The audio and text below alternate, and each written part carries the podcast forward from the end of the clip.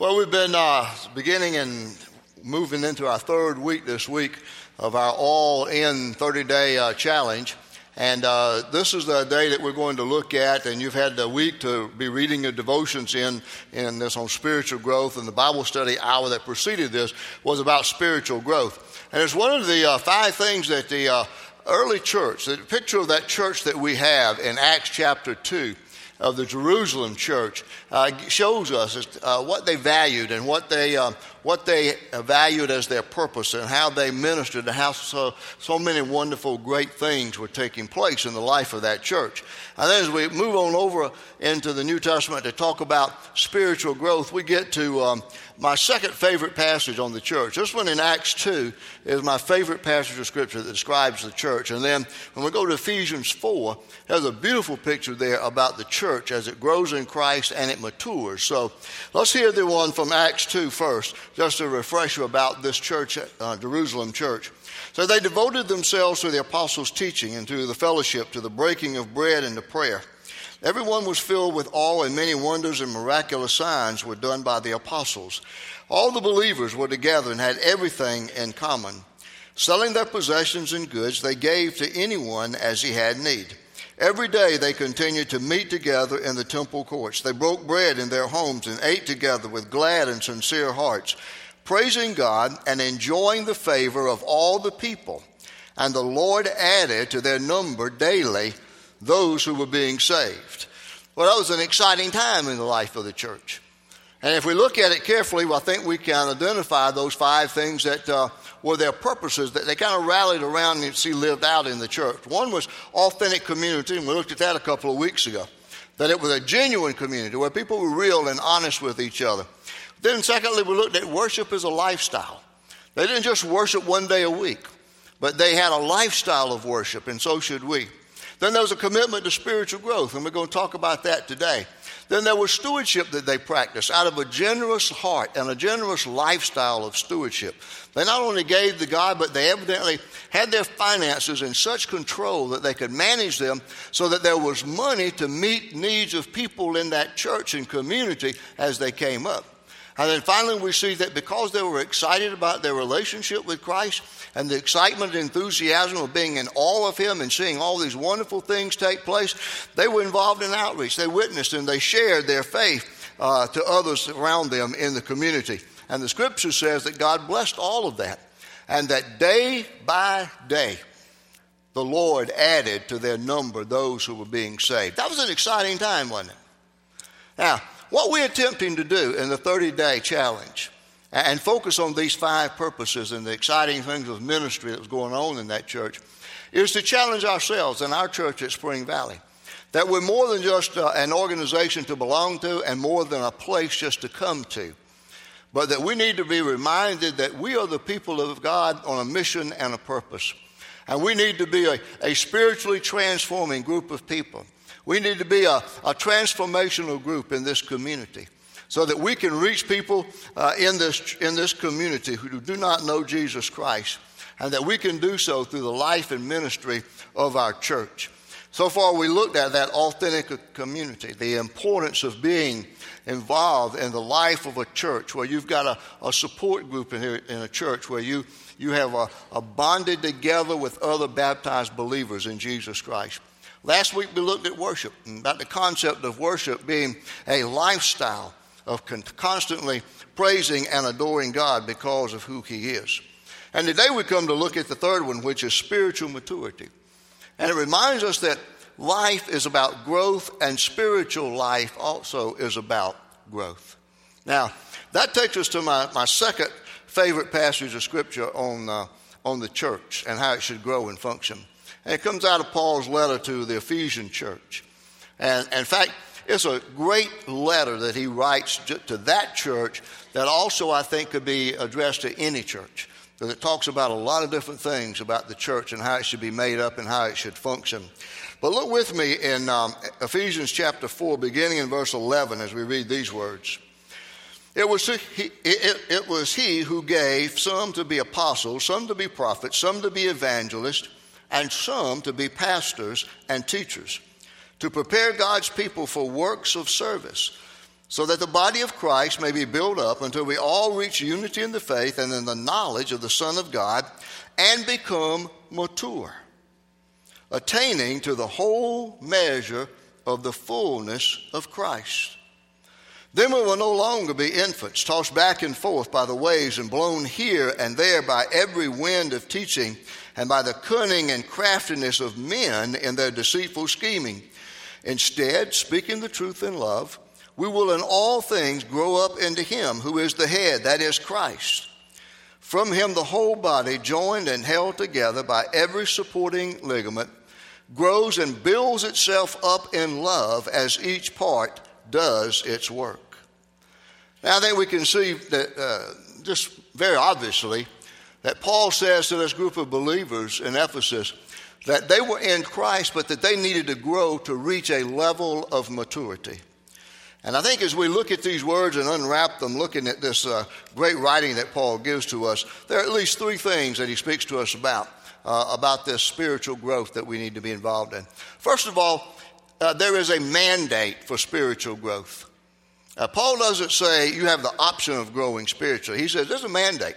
He says, I want you to grow spiritually and not remain a spiritual babe any longer. You got to grow.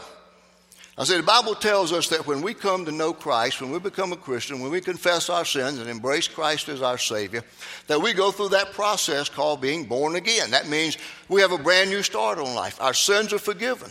And then that means if we are born again, that means that we are babes in Christ, right? Now, what about a baby? What do they need?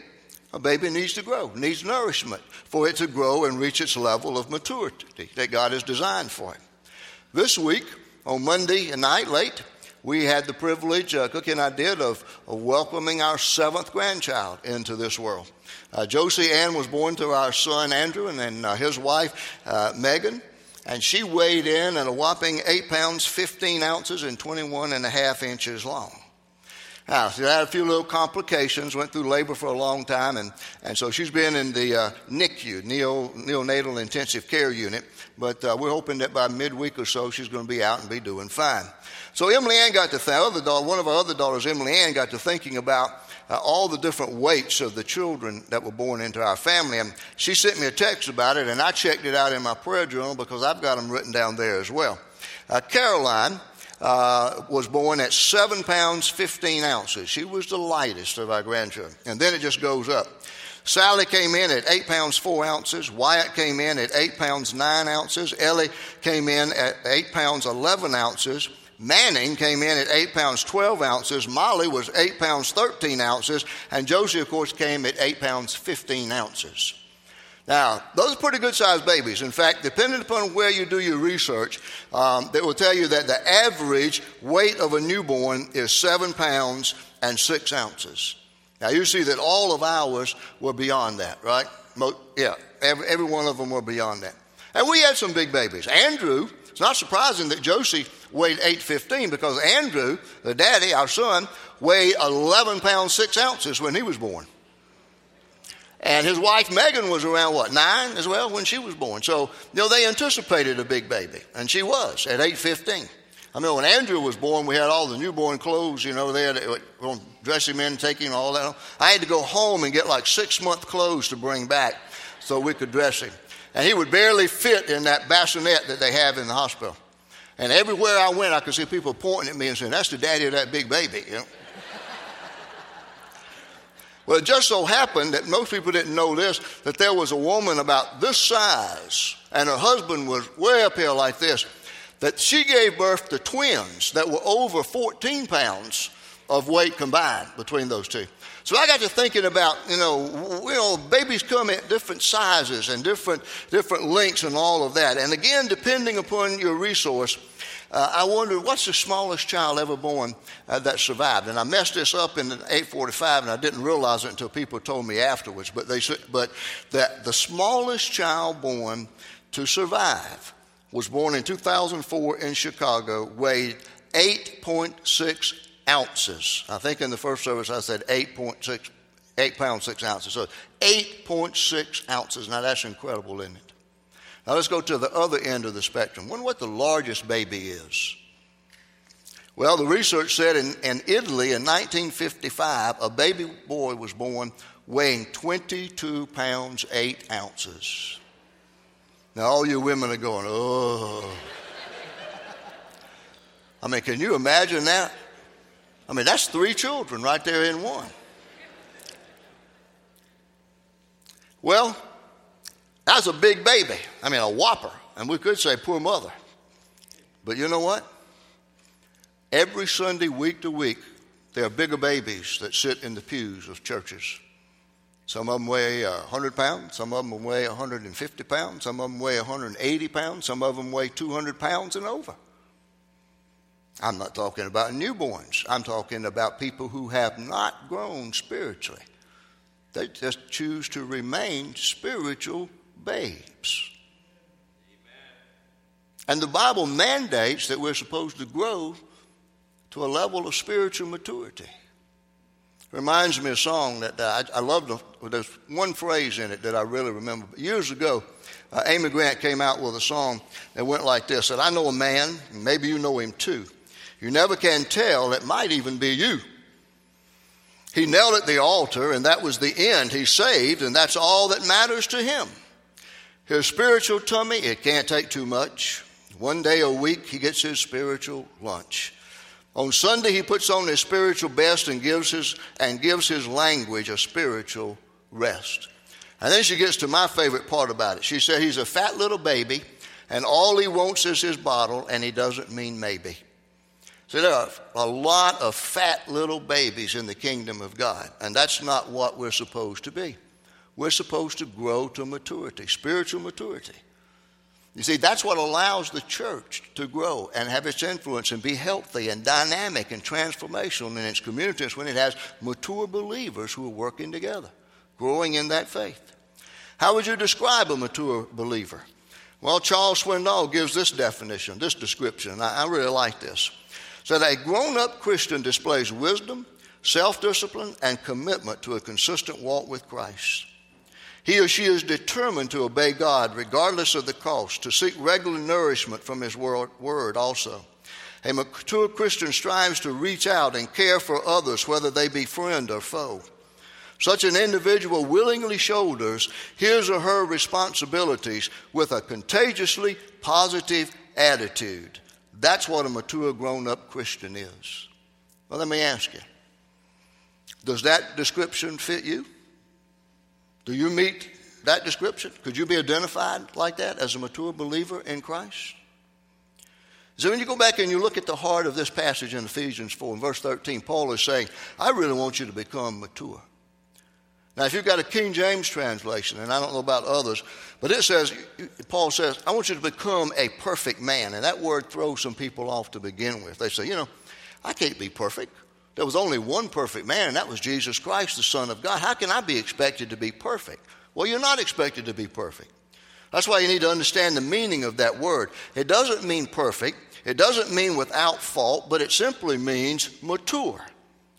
And you can become mature as a believer in Jesus Christ. In fact, that word used there for mature is a word that's used to describe a tree when it is producing fruit and growing as it should grow. In fact, in Colossians 2, Paul uses that same analogy in verses 6 through 7.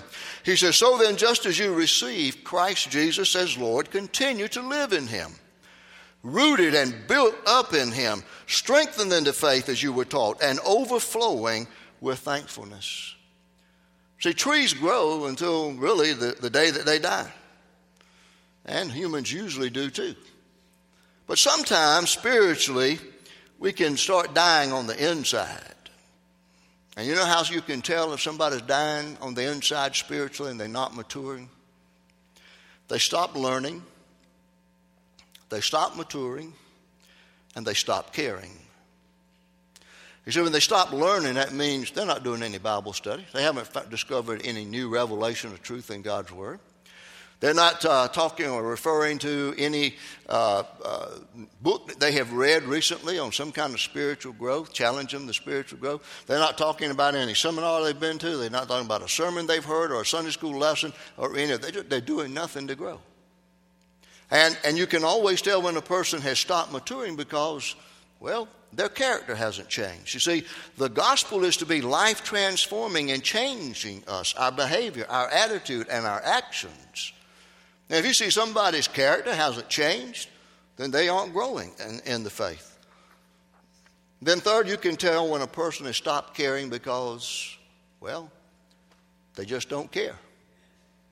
They don't care any more about children starving in another country than they care about their lost neighbor who lives next door. They just don't care. They made a decision for Christ, and I would question a decision that shallow.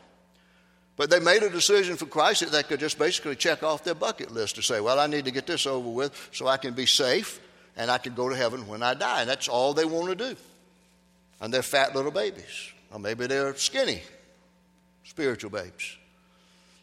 But it's a mandate for us to grow. We really aren't supposed to be having that as an option.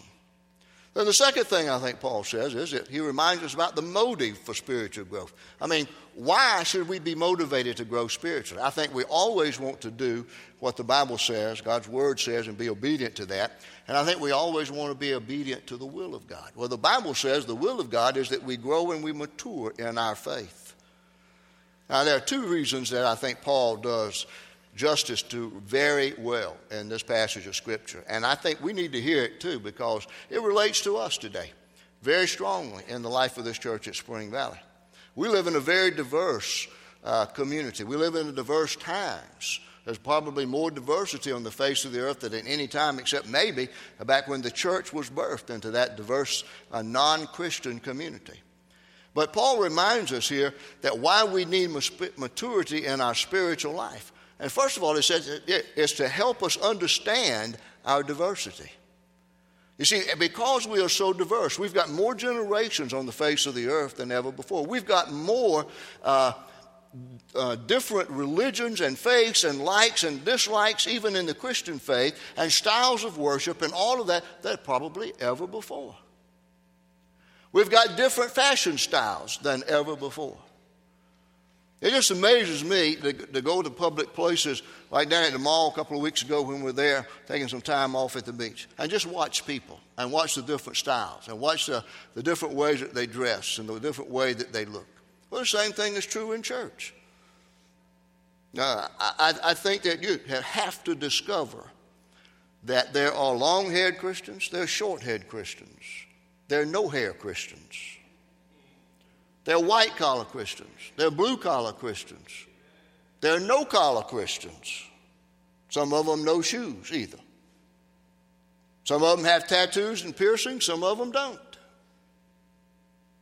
You see, one of the big problems is if we don't mature in our faith, we have a tendency to, to ostracize, cut off, or not support somebody who doesn't look and act and believe just like we do. And that's why we need to grow in our spiritual maturity. Somebody once said, You know when you're reaching spiritual maturity when you don't try to figure out the level of spiritual maturity of the people around you.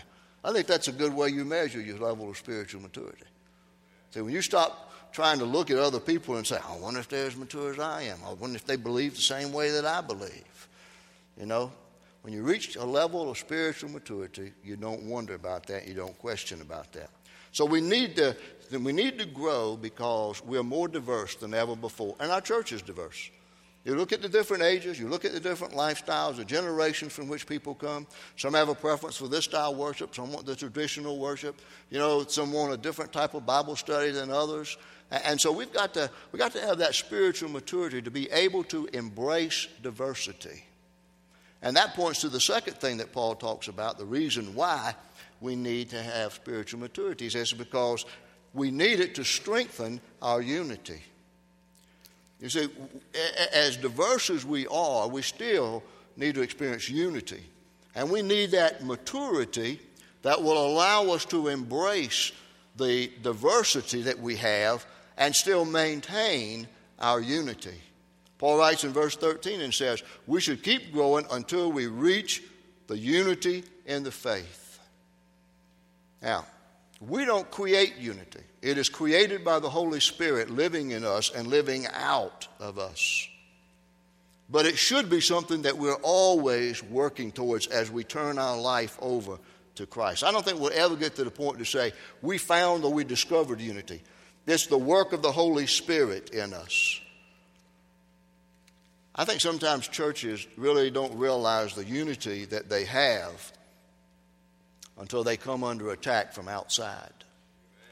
You know, oftentimes there's a uh, there's always a little maybe underlying current in some churches about uh, some bickering and, and this and that and that about so I don't like this and don't like that and what's this in it for me and all that kind of stuff like that.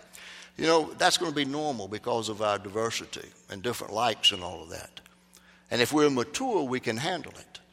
And the maturity really shows up when we get attacked from the outside. When the enemy sees us organized, that bothers him. And that enemy is Satan.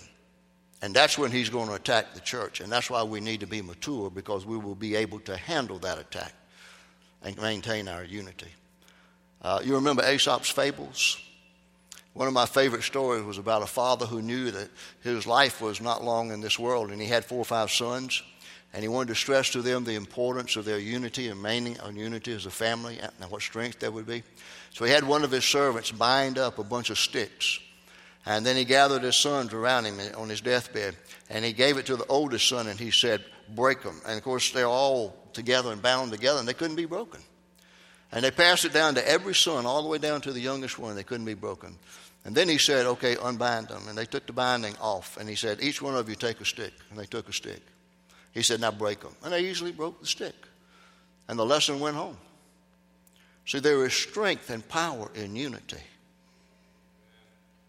And if we grow to spiritual maturity, then we'll have that kind of unity. That when the attack comes, we will be able to rise together as one, as a body in Christ.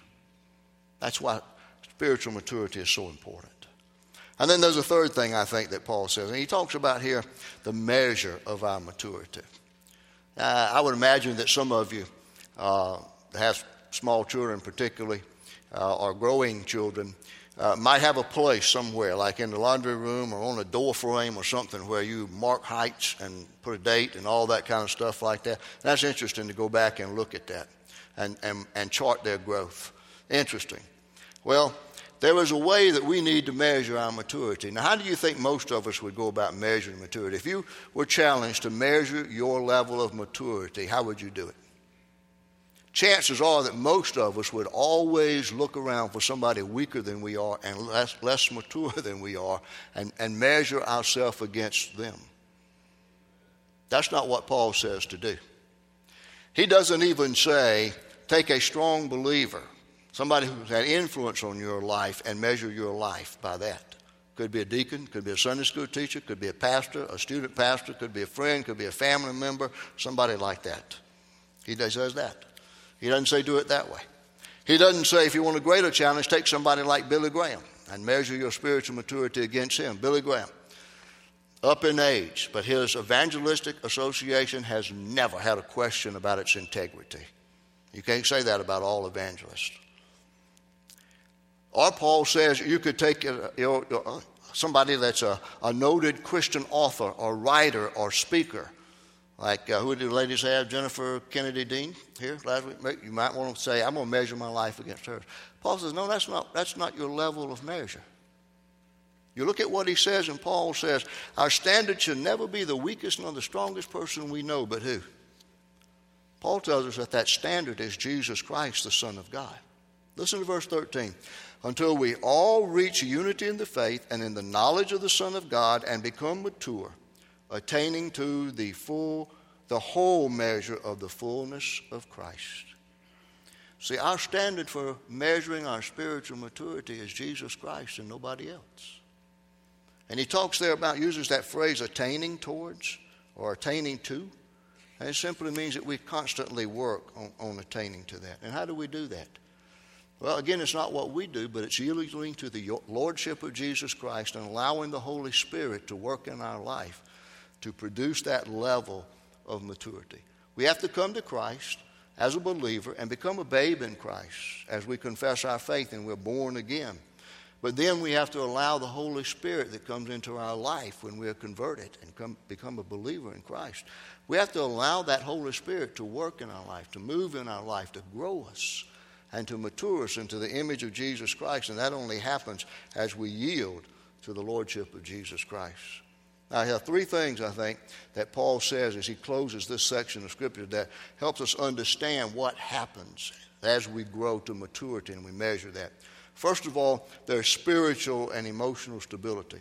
And verse 14 says, Then we will no longer be infants, tossed back and forth by the waves and blown here and there by every wind of teaching and by the cunning and craftiness of men in their deceitful scheming. You see, there is an acceptable time to be a babe in Christ, but after a period of time, you're expected to grow and reach a level of maturity. If you don't, you're going to be a wishy washy, unsettled, emotional Christian and that's not what God wants. You're going to be up and down and up and down all the way through your life. And that's not what He wants. You're supposed to be mature. And spiritual and, and emotional maturity are a result of our growing in Christ. And then the second thing is, he says, you'll not only be uh, spiritually um, uh, controlled and, and spiritually determined and grounded, but he says you'll also be uh, theologically grounded. You notice he talks about there the, the winds of doctrine that blow? You know, I don't know whether it's true now, but it used to always be that Southern Baptists were the biggest converts to all the cults of today because they never studied their doctrine. They didn't grow as they should grow. So you should be able to grow in your theology. That's your understanding of the scriptures that you can immediately recognize when somebody is telling you something that's not in the Bible, that's not biblical, it's not the Word of God, and it certainly is not true about the way that God would act. But a lot of people, and Southern Baptists probably lead that list, are not in that mature category. So you see, that's one of the benefits about that, is that we grow to be stable emotionally, and theologically, spiritually.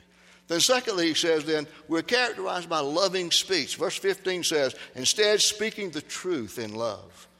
He says that one of the marks of a mature believer is that you, you speak uh, truth and you always speak it in love.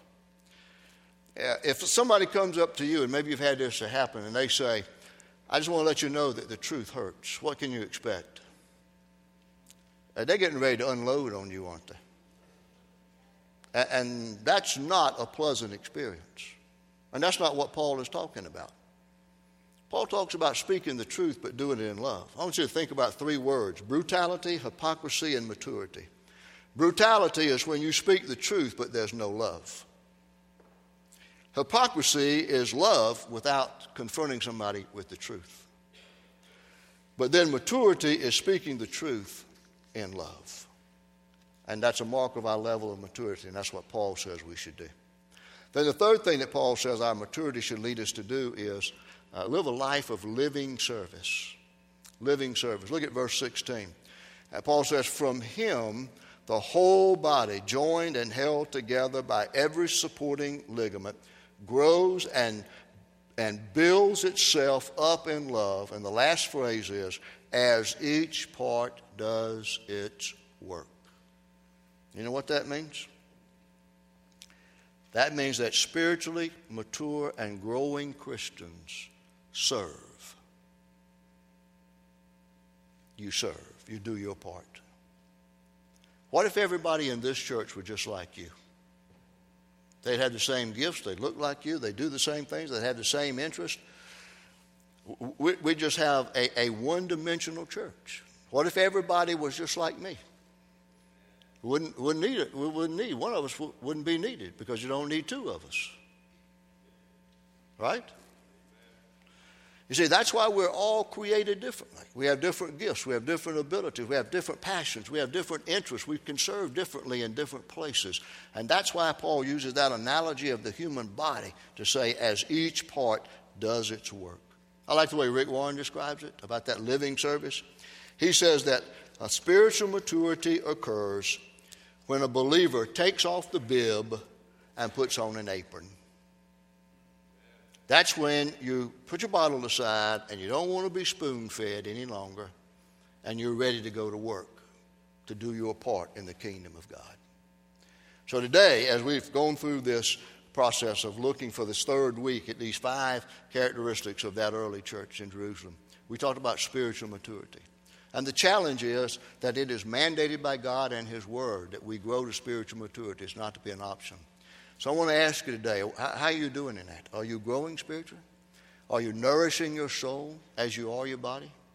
Are you getting spiritually fit as you're trying to get physically fit? Are you willing to serve as you grow and mature? Are, you willing to be mature that you can accept and embrace diversity? I'm not talking about tolerance of other beliefs to saying they're, they're still the same way you can get to the same God, the same place of eternity. I'm not talking about that kind of tolerance.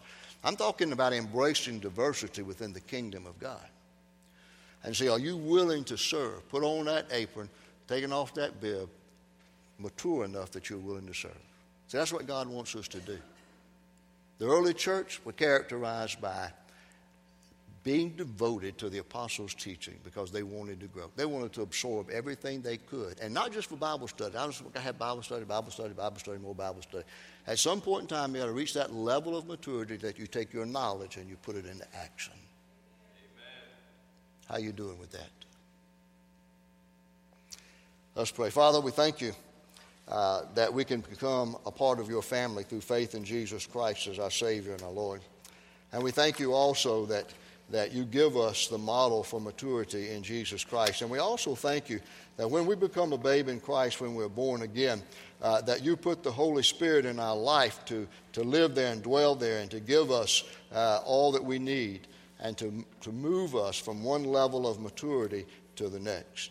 And so, Father, I pray that your Spirit will move in, the, in this congregation at Spring Valley and we will sense the need to grow to maturity in our faith in Christ. And we will show that in what we do for your glory. And we will do it every day. And Father, I pray that these decisions will come as uh, hearts and lives are open to the ministry of the Holy Spirit. In Jesus' name.